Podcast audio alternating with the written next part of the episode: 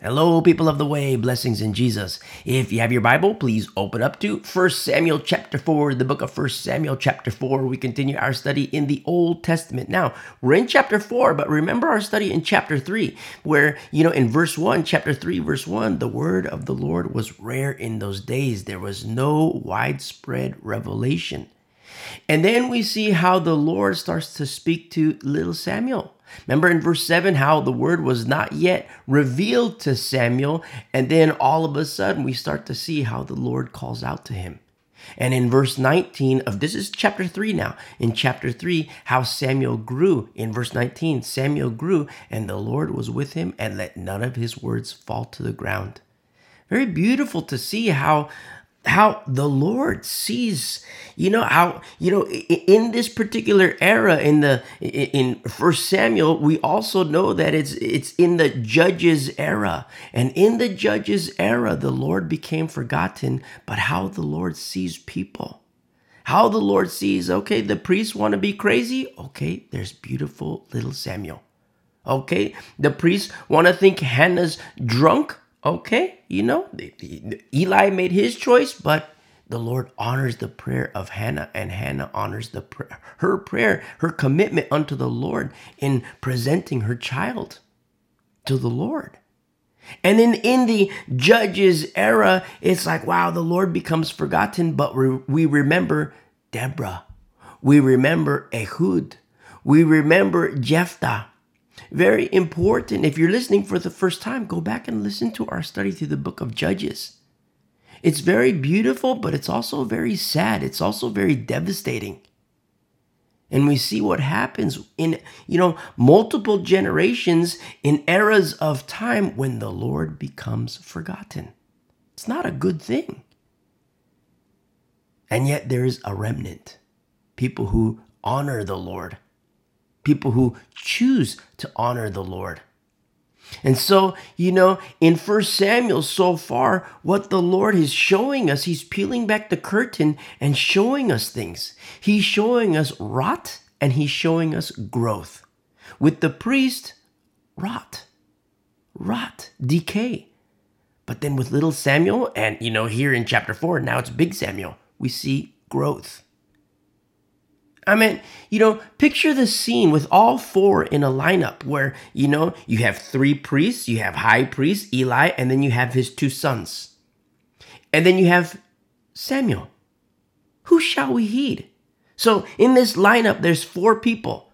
Three are priests, and one is just little Samuel. Who is it that we shall heed? Now, carnally speaking, logic Logic would say, well, let's follow the priests. You know, they have the education, they have the formal training, they have their certificates, they have their, you know, all their, their plaques on the wall, they have the proud lineage of service unto the Lord. But then when we put on our spiritual goggles and we see and understand formula, holy formula, a very holy recipe, we see things differently we know that we cannot heed those priests. Yeah, they got the they got the clothes, they got the garb, they got the certificates, they got the formal training, they have the education, they have this proud lineage. But when we have eyes to see and ears to hear, we know, whoa, we cannot heed those guys. They're crazy town. But little Samuel, you see, we can heed him. Because with Samuel, the holy formula, it's right. He's with the Lord and the Lord is with him. And so we begin our study here in 1 Samuel chapter 4. And in 1 Samuel chapter 4, verse 1, and the word of Samuel came to all Israel. Now, I'm going to say something that's going to seem shocking. And I'm going to try and explain it as best I can. So we see here how the word of Samuel spreads through Israel. Now, this is beautiful. This is very beautiful, you know, knowing about holy formula. It's very beautiful. But there's also an ugliness. There's also an ugliness and a sadness to what's happening. Because there's a priesthood. There's a priesthood. There are Kohanim. And there are people who are already tasked with the responsibility of shepherding the people so that Israel can be clean before the Lord. There's already a priesthood in place. And you know, praise be to the Lord that we have Samuel here. But the ugly side of things, the sad thing about what we see is that the priesthood is no longer the priesthood. I mean, don't get me wrong. I mean, there's a there's a plethora of priests, but there's no abodah abodah mishkan. You see? And it's sad. I mean, praise the Lord that we see little Samuel here and we see him grow and we see the, the prayer of Mama Hannah was answered. And she honors the Lord and kept her promise to him. And little Samuel becomes big Samuel and he's with the Lord and the Lord is with Samuel. And this is beautiful. It's wonderful. But the ugly side of what's unfolding is that the priesthood it's rotting. It's become defunct. And it also reminds me of our time. In our generation, 2023 AD, where we have a plethora of pastors, a plethora of elders, a plethora of teachers and churches and ministries, pastors, they're everywhere but they're rotting. They're rotting. They're in decay. And we see prophecies about the last days, how judgment comes first to the church. I mean, with all the plethora of pastors and churches and ministries and elders and teachers, there shouldn't be the prophecy of judgment coming first to the church because Judgment should be far from the church. But the prophecy is that judgment comes first to the church. Very interesting. It's sad. I mean, there's a beautiful aspect of like, wow, you know, praise the Lord that that that that there's little Samuel and that he's big Samuel. But when you look at the priesthood, the sad part is that wow, the priesthood they they're tasked with keeping Israel clean before the Lord. But yet we don't see that happening. Just like pastors. Pastors everywhere. That's what happens when they decay, when they rot, when the Lord becomes forgotten. You see? Very important for all of us to understand. Understand formula. And so that the formula can be right inside of you, inside of me, inside of us. Because Old Testament, New Testament, and still today, there is always a remnant.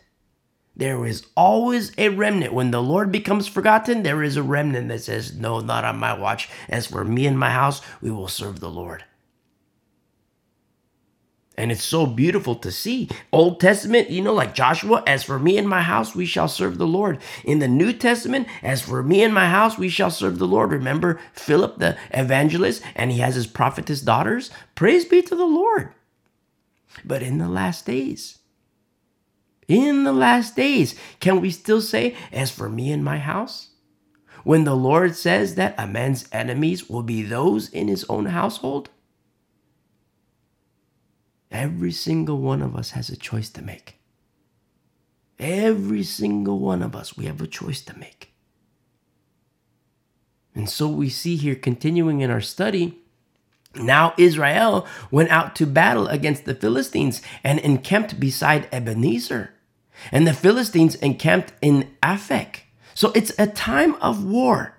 Israel, they're camped at Ebenezer, and the Philistines, they're camped at Aphek. And numbers aside, numbers aside, let's let's forget that you know Israel could have a certain number and the Philistines can have a certain number, but let's put all of that aside. When you understand the formula, you know that Israel is in trouble. Because what is their proximity to the Lord? Do they have intimacy with the Lord? Do they have closeness with the Lord? Are they clean before the Lord? Because if they're clean before the Lord, that means the priesthood is doing what they're supposed to be doing. But when the priesthood becomes defunct, how can Israel be clean? And if you're a new listener, go to thewayunderground.com. And in the Bible study area, you'll see a link for spiritual warfare. Go and listen to their, those studies. Very important because warfare has a very, very specific formula. It is not carnal. It is not carnal. It's holy. I mean, to win, I mean, if, for victory, there's a very specific formula for victory. And I only say that, you know, if you want. I'm assuming you want to be victorious in battle. I'm assuming you want to be victorious in warfare. And warfare has a very specific formula for victory. Every single one of us has to understand. I mean, who wants to go to war and be assured of defeat? Who wants to do that? Victory's formula is very specific. And when you understand this, it will help you in your walk with the Lord. It will help you when the battles come, and battles come at any moment of any day. It happens frequently. And knowing that First Samuel in our study here, we're in the judges era, knowing about defunct priests, knowing that only the clean can clean, knowing that Israel's warriors are unclean, and knowing that the time of war has arrived here in 1 Samuel chapter 4, when you understand formula, when you put all these pieces together of what is happening, you know Israel is in trouble. Israel is in trouble. And it just so happens we studied this on Sunday in our study in the book of Jude. It just so happens, it just so happens. And for our time in 2023 AD, the time of war has arrived. And the church is in very serious trouble very serious trouble. There's a very specific formula for victory. And so look what happens here in verse 2. Then the Philistines put themselves in battle array against Israel. And when they joined battle, Israel was defeated by the Philistines, who killed about 4,000 men of the army in the field. Now, I don't mean to sound insensitive about warfare and casualties, but what do you expect? What do you expect? I mean, let's be straight up here. What do you expect? I don't care about numbers. I don't care about the size of each fighter. When you understand formula, you know that Israel, they have no business on the battlefield even though they, they go to war, war is, has come and they've prepared for war, they go to war. But when you understand formula, you know not just that Israel is in trouble, that yes, they are in trouble, but they have no business on the battlefield. They have no business on the battlefield because they're not ready. They're not equipped. They're not clean before the Lord. You say, okay, so let's get the priests. The priest will clean us. Remember, only the clean can clean. What happens when the priests become defunct? What happens when the priests forget the Lord? What happens when the priests no longer honor the Lord? What happens when the priests no longer fear the Lord? How can Israel be clean? You see?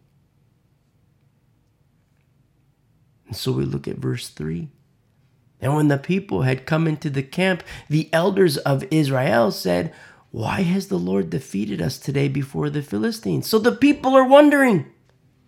The elders are wondering, What happened? We're the elect of God. Why were we defeated? And look what the elders, in all their assumed wisdom, look what they decide to do. Look at verse 3 Let us bring the ark of the covenant of the Lord from Shiloh to us, that when it comes among us, it may save us from the hand of our enemies. You see what's happening? They're treating God like a good luck charm. They're treating the Lord like a rabbit's foot. Listen, as Christians, we're believers. We're believers in Jesus Christ, a blood bought people, God's people. The good luck charms, the rabbit's foot, the whatevers. It should be anathema from us because we're believers. And here we see these the so called wise guys. They have all this wisdom, and the elders, they're treating something holy like it's a good luck charm. The Ark of the Covenant. Oh, yeah, let's let's have it among us. And listen, Christians do this too. Oh, I'm gonna wear this cross around my neck. I'm gonna put this cross on the wall in my house. But let me ask a question. Where is obedience unto the Lord? Oh, I'm gonna I'm gonna be nice and holy. I'm gonna put this cross around my neck and I'm gonna go do my crack. You see? Oh, I'm gonna put this cross around my neck and I'm gonna go do my sex. I'm gonna wear this cross and I'm gonna go get baked tonight. I got the finest crack from Chiapas, Mexico. Where is obedience unto the Lord? You see? Oh, I'm going to put this cross on the wall in my house and I'm going to do the occult.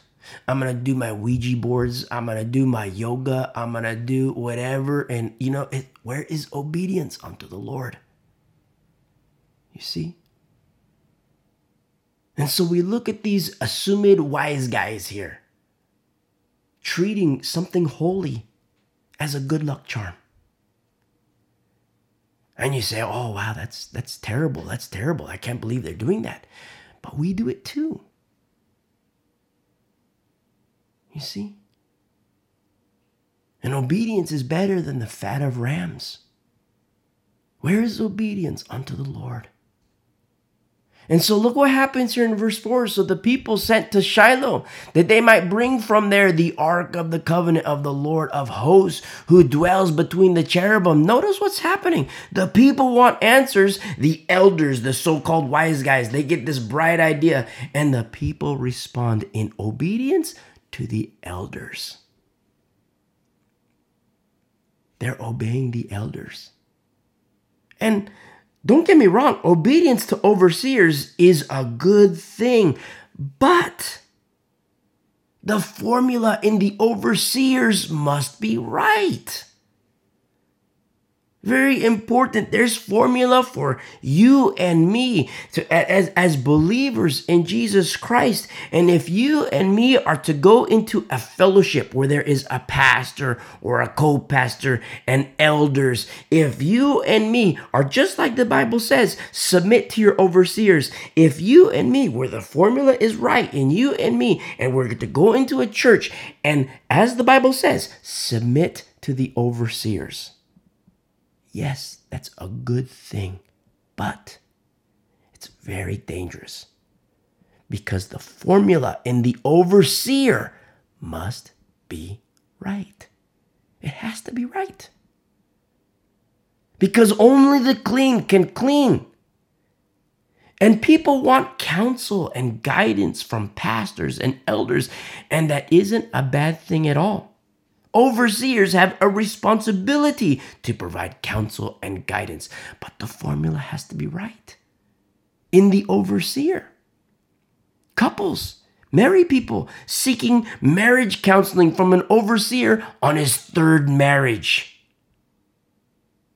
Number one, such a person will teach you how to be a loser. You know, you're you're you're like a a, a, a, a newly married couple and you're having marital problems, disagreement here, disagreement there, and he's, hey, Pastor, I need some counsel. Pastor's on his third marriage. Number one, he's a loser. Number two, you submit to that, you're going to be a loser too. You see? Such a person has no business being an overseer because his own home is a mess. And when the home is a mess, what do you think the church will look like? What do you think the church will look like? And if you're listening for the first time, go and listen to our studies through the pastoral epistles, thewayunderground.com. Go and listen to those studies. It's for you so that you can understand.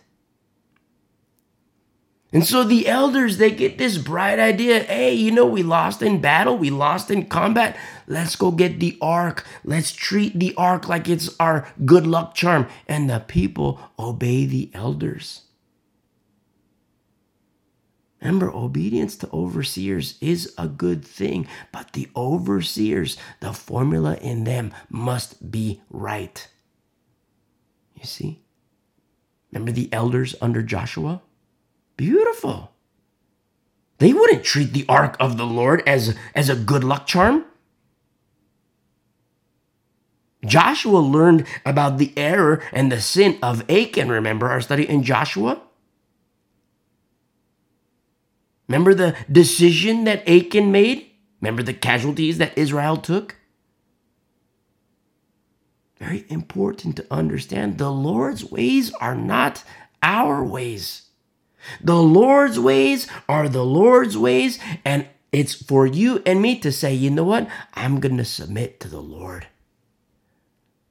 I'm going to submit to what the Bible teaches. You can have preconceived notions about whatever and anything and everything. But in submission to the Word of God, it's you and me that says, wow, I didn't. I didn't know that the, the Lord doesn't like me to do my sex and my crack and my drugs and my yoga and my Ouija boards. I didn't know anything about that, but I believe in Jesus Christ. I submit myself to Him, and you read the Word of God, and then you realize, oh my goodness, oh my goodness, Lord, I didn't know. Forgive me. And then you burn the Ouija boards. You see? Obedience. Obedience. Do not treat the Lord as a good luck charm. Do not treat holy things as the rabbit's foot. Oh, but I got a cross on my neck. I wear the cross around my neck. I got this, you know, I wear the cross on my neck, so it's okay. But where's obedience? You see?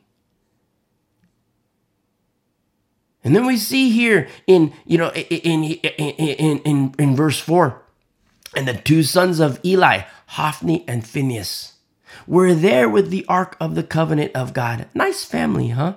The priesthood. They're defunct.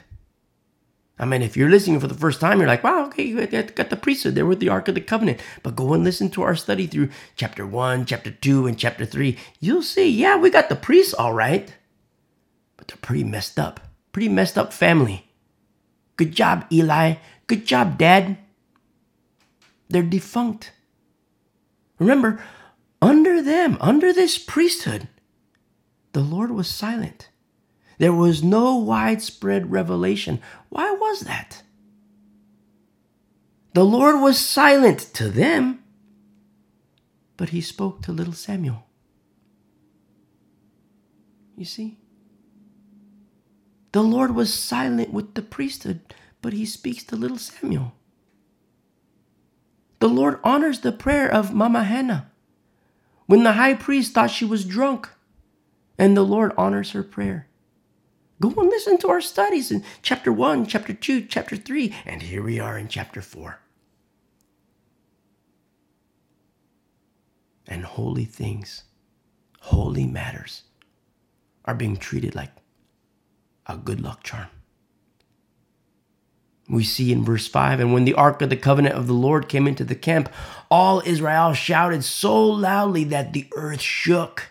You see, they think victory is a sure thing. Oh, we're the elect of the Lord. We have the ark. And they think victory is a sure thing. But we look at verse 6. Now, when the Philistines heard the noise of the shout, they said, What does the sound of the great shout in the camp of the Hebrews mean? Then they understood that the ark of the Lord had come into the camp so the Philistines were afraid, for they said, God has come into the camp. And they said, Woe to us! Exclamation point. Woe to us, for such a thing has never happened before. Woe to us! Exclamation point. Who will deliver us from the hand of these mighty gods? These are the gods who struck the Egyptians with all the plagues in the wilderness. They don't know the Lord, but they remember his works and what God did to Egypt.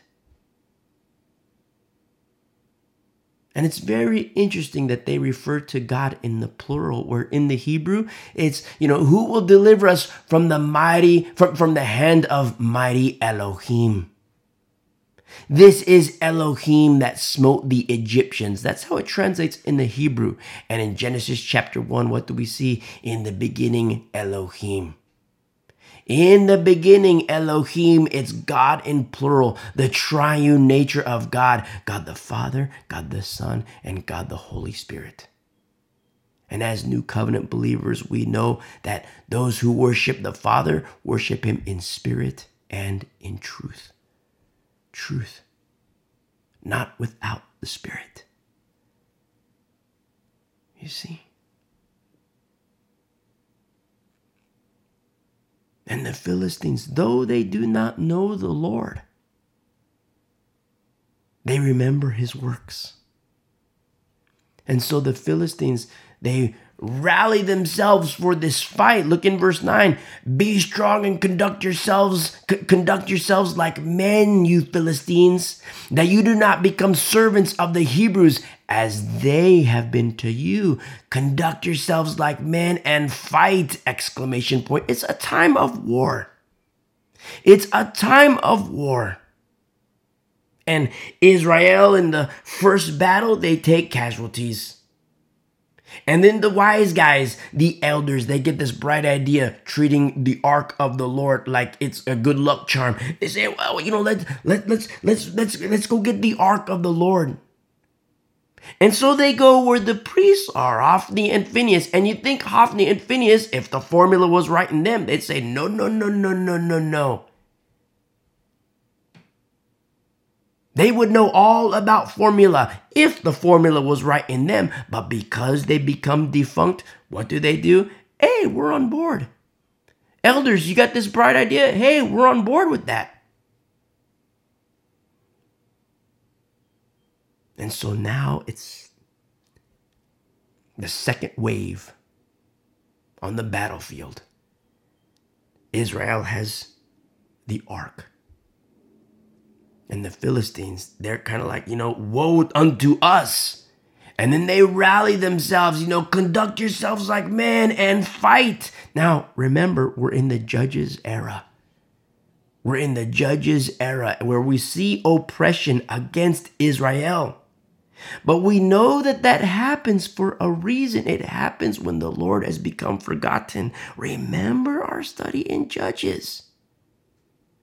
Very important. And we see how the Lord becomes forgotten, why the Lord becomes forgotten. And when the Lord has become forgotten, should we be surprised that the elders are treating the Lord like a good luck charm? Should we really be surprised? And so now you have the warriors of the Philistines, and they're seriously getting ready to fight. I mean, when you have the bruisers getting ready for fight, you, know, you, the, the, the straight up bruisers, they're getting ready to fight. You better be sure the formula is right in you. You better be sure because you have the straight up bruisers and they're like, okay, you know what? Woe unto us, woe unto us because they have the ark of the Lord. And they're like, okay, you know, let's, you know, they, they, they rally themselves and the straight up bruisers are getting ready for a fight. You better be sure the formula is right in you. You say, wait a second, why, why do you say the formula has to be right in me? Because this is the Old Testament and we're not a people of the Old Testament. We're not a people of the Old Covenant. Don't forget how our Lord Himself warns us. Something we, it just so happens that we mention this in our Sunday study in, in the book of uh, uh, uh, Jude. How demons, demons return to a person. Demons return to a person with other demons more worse than the original and the demons return. And again, when the bruisers are getting ready, you better be sure the formula is right in you. You see? Because we can look at this, okay, First Samuel chapter 4, okay, it's a time of war and the bruisers are getting ready for a fight and But what about you and me? When the bruisers are those of the demonic realm. and they're getting ready for a fight. The fight has already begun, and they know their time is short. Then you have demons worse than the original demons. Straight up bruisers. They hate Christians. They want all Christians to be dead. You see? Satan, the demons, they know they're going to burn in hell. What they want to do is drag God's people with them. They want to drag all of creation because God loves them. But the unsaved, they already have. You see? They hate the saved. And the church will take casualties. Very important to understand. And I don't say that. It's like in the Calvinistic sense. Well, okay, well, these people, Satan has them, and, you know, we're the elect, so, you know, we're, we're, we're good to go. No, we have the rescue mission. Don't forget. Satan is going to take people to hell, and he's doing it. But where are the warriors of the last days? We go out on our rescue mission sharing the good news, being very wise. Remember, making a distinction. Remember our study in the book of Jude, making a distinction, and others save through the fire, save with fear as through fire. Remember? It's a straight up rescue mission. And so, yes, as warriors of the last days, yes, we have our shield. Yes, we have our sword. But don't forget our beautiful, beautiful fishing pole. But we have to be wise because the bruisers are out there. The demonic realm. And the formula better be right. In you, in me, in all of us. It better be right because formula is wrong. Don't expect victory. Look at what we see here in 1 Samuel chapter 4. Formula way off base. The, the, the, the, people way off base. The elders way off base. The priesthood way off base. How can we expect victory in the camp of Israel when they are unclean before the Lord? You see? In verse 10, so the Philistines fought, and Israel was defeated. And every man fled to his tent. There was a very great slaughter, and there fell of Israel 30,000 foot soldiers. Whoa. It's sad. A time of war and no victory. A time of war and defeat. And we can't reserve this for the judge's era exclusively.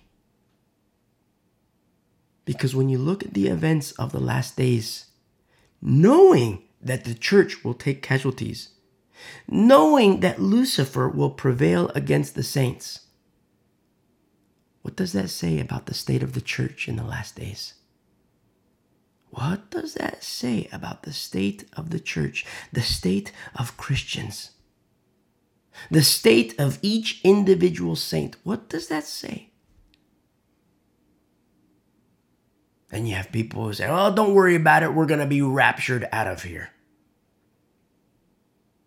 Listen, this might come as a shock to you. We say it every now and then. But we do not teach a pre tribulation rapture. We do not teach it. You want to know why? It's because you will not find it in the Bible. You will not find it in the Bible. And that's a shock to many Christians. But go and listen to our studies about the rapture, thewayunderground.com. Listen to our studies through the Thessalonian letters, First Thessalonians, Second Thessalonians. And you'll see, you'll understand, like, wow, it's the pre-tribulation rapture, it's I thought this guy was crazy, but I listened to these studies, and you know what? It's not in the Bible. I hear it all the time. And today Christians say, well, it's not a salvation issue, so we don't need to argue about it. It's true, very true. We don't need to argue about it. But it absolutely is a salvation issue. Absolutely. It's a salvation issue. You know why? Because today believers are saying it's okay to take the mark. It's okay to take the mark of the beast on the basis of the rapture being pre tribulational, which is a theory unbiblical, it's a theory. On that basis alone, they're saying, listen, it's okay to take the mark because, eh, you know, since we're still here, it's okay to take the mark in whatever form it is because we're still here. We haven't been raptured. And that officially makes it a salvation issue, among other reasons, but this is a biggie. You see? very important because you know sometimes we read the bible and we're like well you know this is okay you're just in the judges era this is old testament so you know how does this pertain to me and it's you know it's old testament so yeah i'll read it just so i can get my chapter in for the day but we have to understand what's happening remember Brother Paul, he's the one who says these things of old. Peter, too, these things of old are written for our warning, for our admonition. We have to learn. And so there was a great slaughter of the Hebrew people. Notice what happens here in verse 11. Also, also the ark of God was captured and the two sons of Eli, Hophni and Phinehas, died. See, the priests, now they're dead. Fulfillment. Fulfillment. This is precisely what the Lord said to Eli. Remember chapter 2? It's precisely what the Lord said to Eli. Very important to remember that the Lord didn't say it directly to Eli, the Lord to Eli. No, he said it was the Lord to Eli, but it was through a man of God. Very interesting. How could there be direct communication from the with with the Lord and Eli when Eli he's on the wrong frequency? That's what happens when a person becomes defunct. How can you have ears to hear? How can you have eyes to see? You see? And Eli heard of the Lord, but it was through another man of God. I don't mean another like, you know, like Eli is one, but another in terms of like, you know, an other man of God. Not Eli. You say, wait a second, he's high priest and the Old Testament in Torah says that the Lord speaks to the high priest exactly. So why was the Lord silent with Eli? And when the man of the Lord spoke to Eli, it was words of judgment. You see? Remember chapter 2? In chapter 2, verse 34, now this shall be a sign to you that will come upon your two sons, on Hophni and Phinehas. In one day they shall die, both of them. You see, that's our study in chapter 2. And so here we are in chapter 4 where in verse 11 we see the ark of the ark of God was captured and the two sons of Eli, Hophni and Phinehas died. It's a day of fulfillment. It's happened. Fulfillment of the very thing that the Lord said to Eli through the man of God. And Eli doesn't know about it just yet because let's look at verse 12. Then a man of Benjamin ran from the battle line the same day and came to Shiloh with his clothes torn and dirt on his head, symbolism of mourning, what we see with this man of Benjamin. And mourning, mourning is absolutely appropriate. Look what has just happened. Look what has just happened. Look at the casualties in the camp of Israel. But it's too late. It's too late. Amen. Where was this man of Benjamin when the elders got their bright idea to treat the ark as a good luck charm? Where was this man of Benjamin? Why was there more, no mourning then? Where were the priests?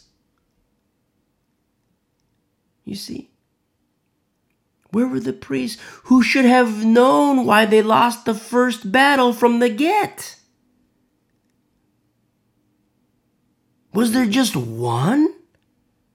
Was there just one who could have said, Hey guys, we're losing because we're not right with the Lord? We're suffering because we're not right with God? Was there just one? You see? It's too late. Yeah, this man of Benjamin, yes, he's he's mourning. He's tore his clothes and dirt on his head. But it's too late. In verse 13, when he came, there was Eli sitting on a seat by the wayside watching, for his heart trembled for the ark of God. Very interesting what we see in Eli, the high priest on the wayside. In the Hebrew translates as the trodden road or the trodden course of life. What does our Lord teach us? What does Jesus say to us in Matthew chapter 5, verse 13? Matthew 5, verse 13. You, you are the salt of the earth. But, you are the salt of the earth, but, but if the salt loses its flavor, how shall it be seasoned? how shall it be seasoned? It is then good for nothing but to be thrown out and trampled underfoot by men. Trodden and trampled underfoot by men. That's what happens when salt loses its flavor. Notice, salt doesn't cease being salt. Jesus says, You are the salt of the earth. But if the salt loses its flavor, you see, you are the salt. But if the salt changes, are we to expect victory?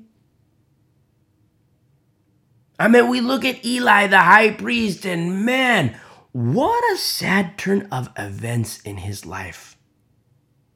And we can look at this and be like, well, yeah, you know, that's that's too bad for Eli. And wow, I'm I'm glad the Bible says this, and wow, that's really bad for Eli. And I feel I feel bad for Eli. But what about us? What about us? And I don't say this as a shame on you or shame on us. No, no, no, no, no. I say it as a let us together, you and me. Let's stay the course, the good path, the narrow path. And I only echo my friend Jeremiah in Jeremiah chapter 6. Jeremiah chapter 6, verse 16. Stand in the ways and see, and ask for the old paths, where the good way is, and walk in it. Then you will find rest for your souls. You see? Beautiful. Beautiful, beautiful Jeremiah.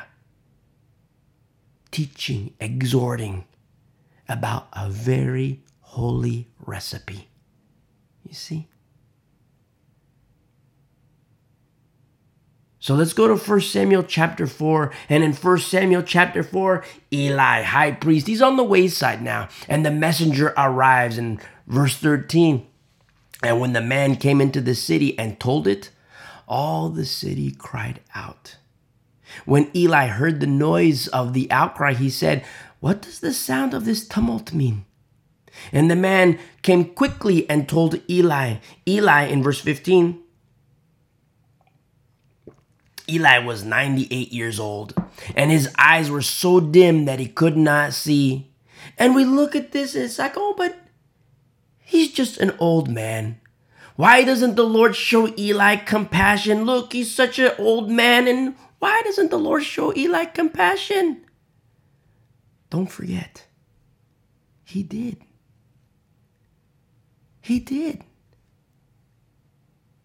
God absolutely showed compassion in the house of Eli. Absolutely. Remember Eli? He was on the receiving end of God's mercy. Remember chapter 2? Eli was on the receiving end of God's mercy. Remember where the Lord in chapter 2 did I not show you mercy? And you want to honor your sons more than me? You want to honor your sons more than me? Okay. Okay. You see, Eli made his choice. And God is simply responding. Remember, the Lord is reactionary. The Lord is reactionary. The Lord responds to obedience. The Lord responds to disobedience. The Lord responds to repentance. You say, but Eli, he's just a harmless old man. He's just a harmless old man. Look, he's just sitting right there. He's just an old man. Harmless? Harmless? Look at Israel. Look at the dead. The dead tell no tale. Let their blood testify of the wickedness in the house of Eli. Good old priest. Harmless? In verse 16, then the man said to Eli, I am he who came from the battle, and I fled today from the battle line. And he said, What happened, my son? Remember, at this particular juncture, Eli does not yet know that his sons are dead. In verse 17, so the messenger answered and said, Israel has fled before the Philistines, and there has been a great slaughter among the people. Also, your two sons, Hophni and Phinehas, are dead, and the ark of God has been captured. Whoa. I wonder when what went through Eli's head as he heard the news of what has happened? The ark is captured. Israel slaughtered. His sons are dead. And I wonder if he remembered the words of the man of God who told him of coming judgment on the house of Eli. Judgment on Eli, the house of Eli. God's judgment. Don't forget, Eli and his house, his sons, they were on the receiving end of God's mercy. And they squandered it. They squandered it. Taking advantage of God's mercy. They squandered it. They squandered holy things, holy matters. They extinguished. You see, they quenched. In verse 18, then it happened when he made mention of the ark of God that Eli fell off the seat backward by the side of the gate, and his neck was broken, and he died. For the man was old and heavy, and he judged Israel 40 years. Priest. Priest. Judge of Israel. And he failed miserably. Now, he's 98 years old, remember? And there's a frailty to people at that age, but don't forget, he's heavy set. The man was old and heavy, we see in verse 18. I mean, if a, if a, a you know a, a 90 pound elderly person falls, you know that's there's you know that there's probably something's gonna break, you know, because there there's frailty to the elderly, but to the heavy set, I mean, something's gonna break, but because of the weight, you know, it's it's gonna be bad. And in the case of Eli, he fell down and broke his neck, and he died. And you know what's sad? Among many things here, you know what's sad? It's one thing to be heavy. It's one thing to be heavy, sad, and chubby. You know, that's one thing. But Eli, the high priest, and his sons, wicked sons, they made themselves fat off the sacrifices and offerings of the people. Remember chapter 2, verse 29? The Lord says, you know, not directly, but through the man of God, you make yourselves fat. You make yourselves fat with the best of all the offerings of Israel, my people. You see? It's one thing to be chubby, but to be chubby because you're taking the offerings of God's people, you see?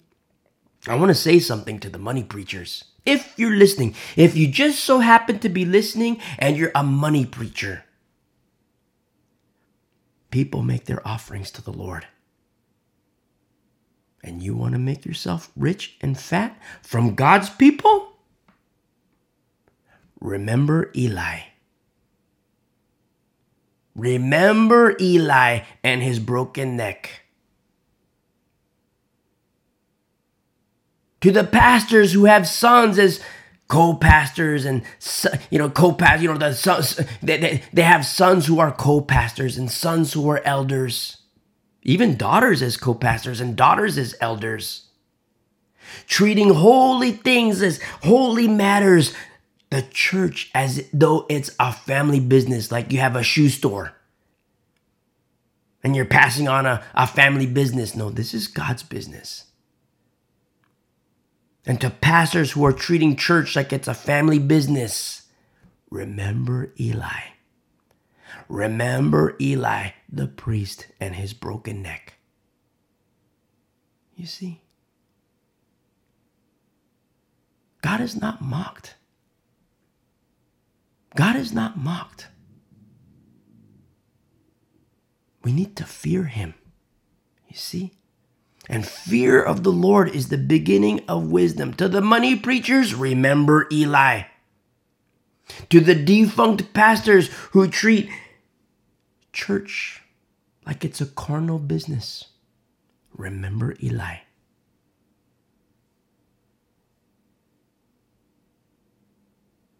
God is not mocked. God is not mocked. Old, blind, and heavy Eli, he fell back, broke his neck, and he died. He finished miserable.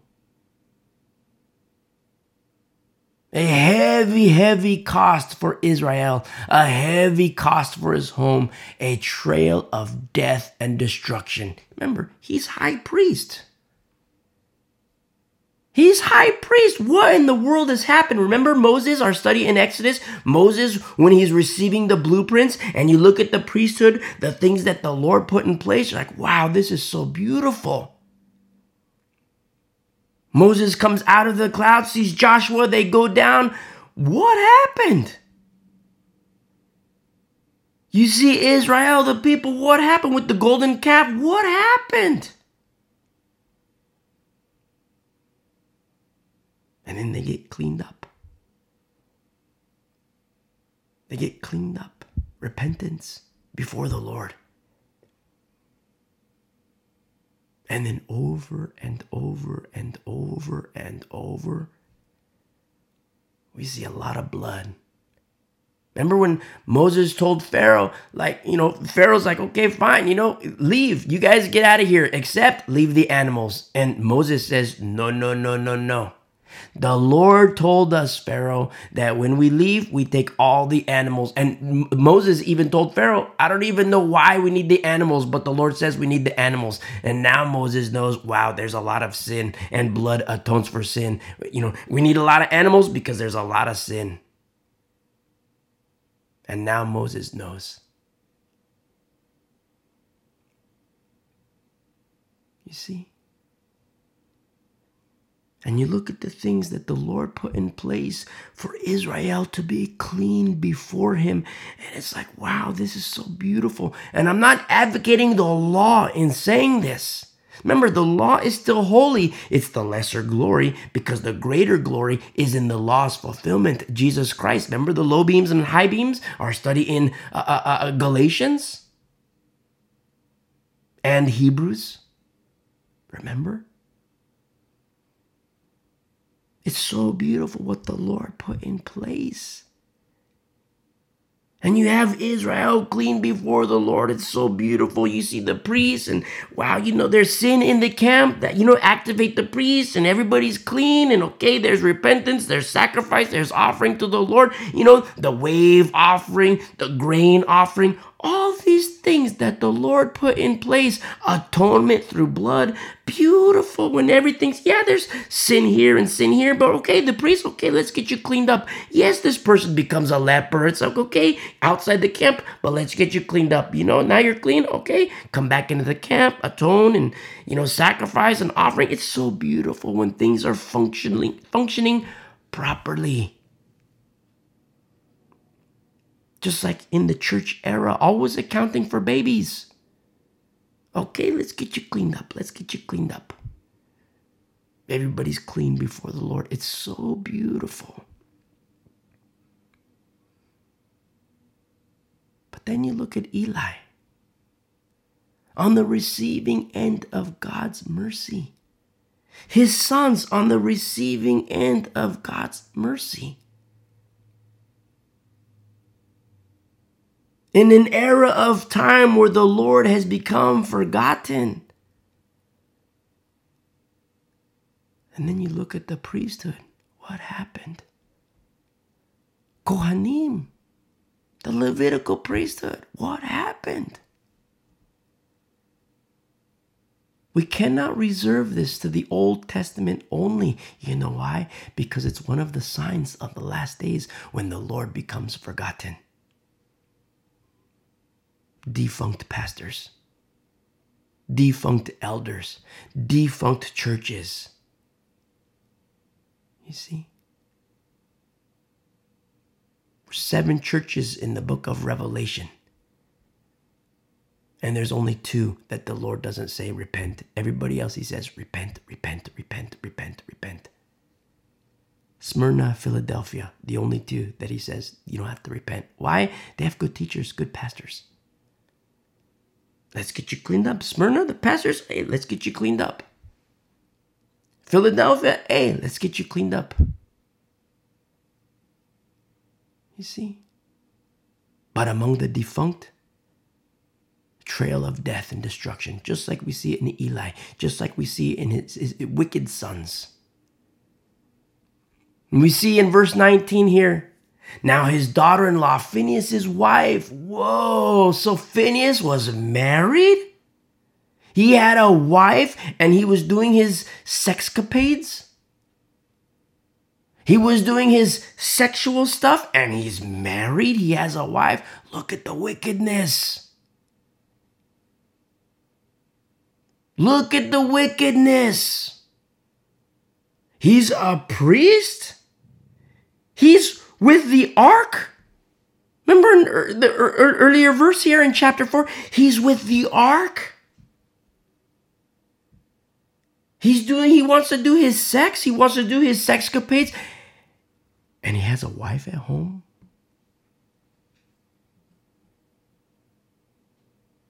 It's so sad.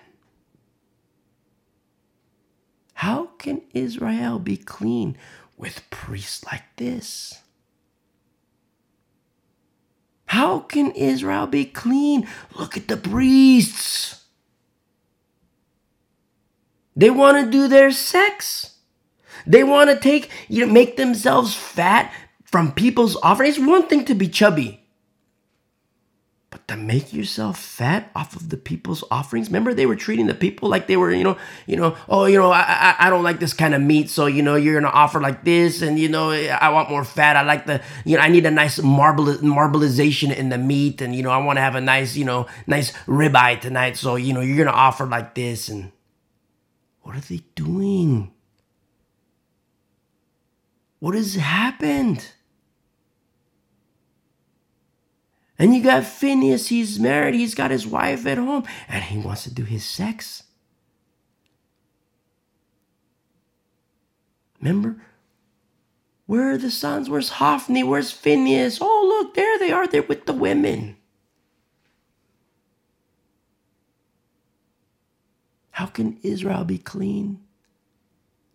And Eli knew about the wickedness of his sons. He was complicit by failing to correct to failing to correct them. He was complicit in the wickedness of his sons, making himself wicked in the process. Remember chapter 3? Chapter 3 verse 12, in that day I will perform against Eli all that have spoken concerning his house from beginning to end. Remember chapter 3, verse 13? For I have told him that I will judge his house forever for the iniquity which he knows, because his sons made themselves vile, and he did not restrain them. Whoa. Good job, Dad. Good job, Dad. You failed. You see? Good job, Dad. You failed. Your sons are dead. You're dead. And Israel has casualty upon casualty upon casualty. Good job, High Priest. How in the world can Israel be clean before the Lord? With priests like this.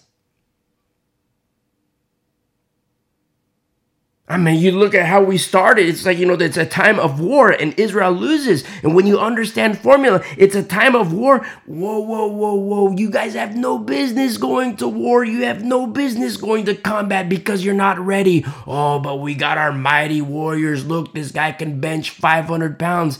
Forget the muscles.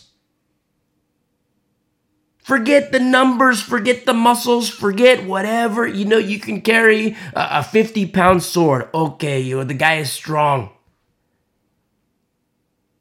But the formula is wrong. You're unclean before the Lord. You cannot go to war like this. I meant to win. You can go to war like that if you want to die. You see?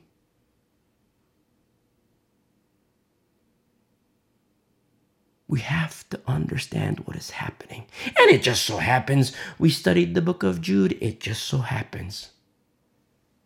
Very important because as new covenant believers the war it's getting more fierce every single day that passes it's getting more fierce and in the demonic realm they're getting more bold where are the warriors? Where are the warriors of the last days? Where are the pastors? Where are the teachers of the last days? So the wife of Phinehas here, poor wife, poor, poor wife. It kills me, it breaks my heart, poor, poor wife. I wonder what she thought this whole time. You know, did she think, you know, oh, I have a godly man for a husband. Look, he's priest. Or did she know that her husband was a freak show? I wonder. I wonder what she was taught.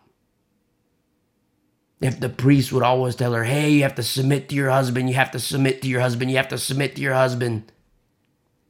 Listen, wives, my beautiful sisters in Christ, submission to husband is a good thing, a beautiful thing. But in husband, the formula better be right. Never ever forget the better husband, and I speak of Jesus Christ because your husband wants to do the sex and the pornography and all kinds of wickedness and come home and say, hey, you know what? I want you to perform like this. You cannot submit to that. A husband wants to do his crack and his alcohol and say, hey, you know what? Let's go out. Let's go out tonight. We're going to go get drunk. We're going to go get baked and all these things. Wife, you cannot submit to that. I mean, you can if you want to lose.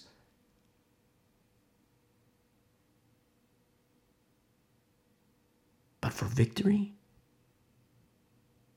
for victory in Christ, you and me, we submit to the better husband, capital H. We submit to Jesus Christ. You see? Was there anyone to teach the wife and tell the wife about Zipporah? A beautiful, beautiful, godly woman who saved her husband. Remember, the Lord, he was going to kill Moses. He was going to kill Moses for the disobedience of Moses. He was going to kill him. And then you have beautiful Zipporah who steps in. Hey, husband, you want to go out on this? Uh, uh, you know, you think you're being obedient to the Lord? And our sons aren't even circumcised? You see? She picks up a sharp rock, whoosh, circumcision right there. She's hardcore. I'm so in love with Zipporah. She's hardcore. She saved her husband. She saved Moses. Because Moses, he would have been a hypocrite if he went off and, and, and, and did his service unto the Lord, assumed obedience unto the Lord, but with uncircumcised kids. He would have been not just a hypocrite, he would have broken the law. You say, well, the Ten Commandments weren't given. Don't forget the law given to Abraham, circumcision. You see? very important to understand. Zipporah saved her husband. And when he's right with the Lord, all of a sudden, look at what the Lord does. In Moses and through Moses, shepherd of Israel. Where did he learn to be a shepherd? Well, who was the shepherd in his life? See, Zipporah. Zipporah flock of Jethro. A lot of husbands like to get on a high horse. Hey, wife, you got to submit, you got to submit, you got to submit. Hey, listen, for my beautiful brothers in Christ, I love you, but don't be stupid. We're called to be loving, called to be gracious, called to be merciful, called to be forgiven. The Bible never calls anybody to be stupid. Very important. Husbands, don't be dumb. Don't be stupid. I meant to win, to be victorious. If you want to be a loser, okay, be stupid. You want to lose in battles that in, in on the battlefield that rages every single day? If you want to lose, okay, be stupid. But you and me, we have a choice to make. And I want you and me to honor the Lord. Not not today, not tomorrow, for every single day of our lives that we honor the Lord according to His word. And what the Bible says, not the preconceived notions, what the Bible says. You see? And now with the wife of Phinehas. Now she has dead husband, judged by God. Verse 19, let's continue. She's with child. She was with child. Phinehas' wife was with child, due to be delivered.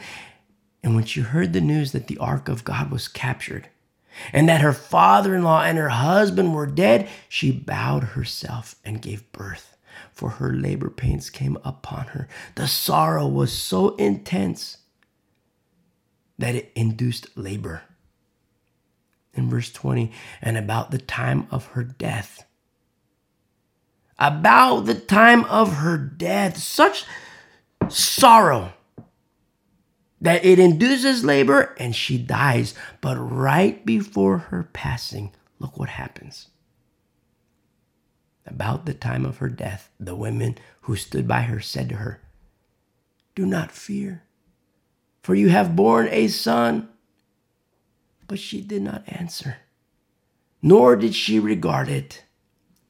Then she named the child Ichabod. Ichabod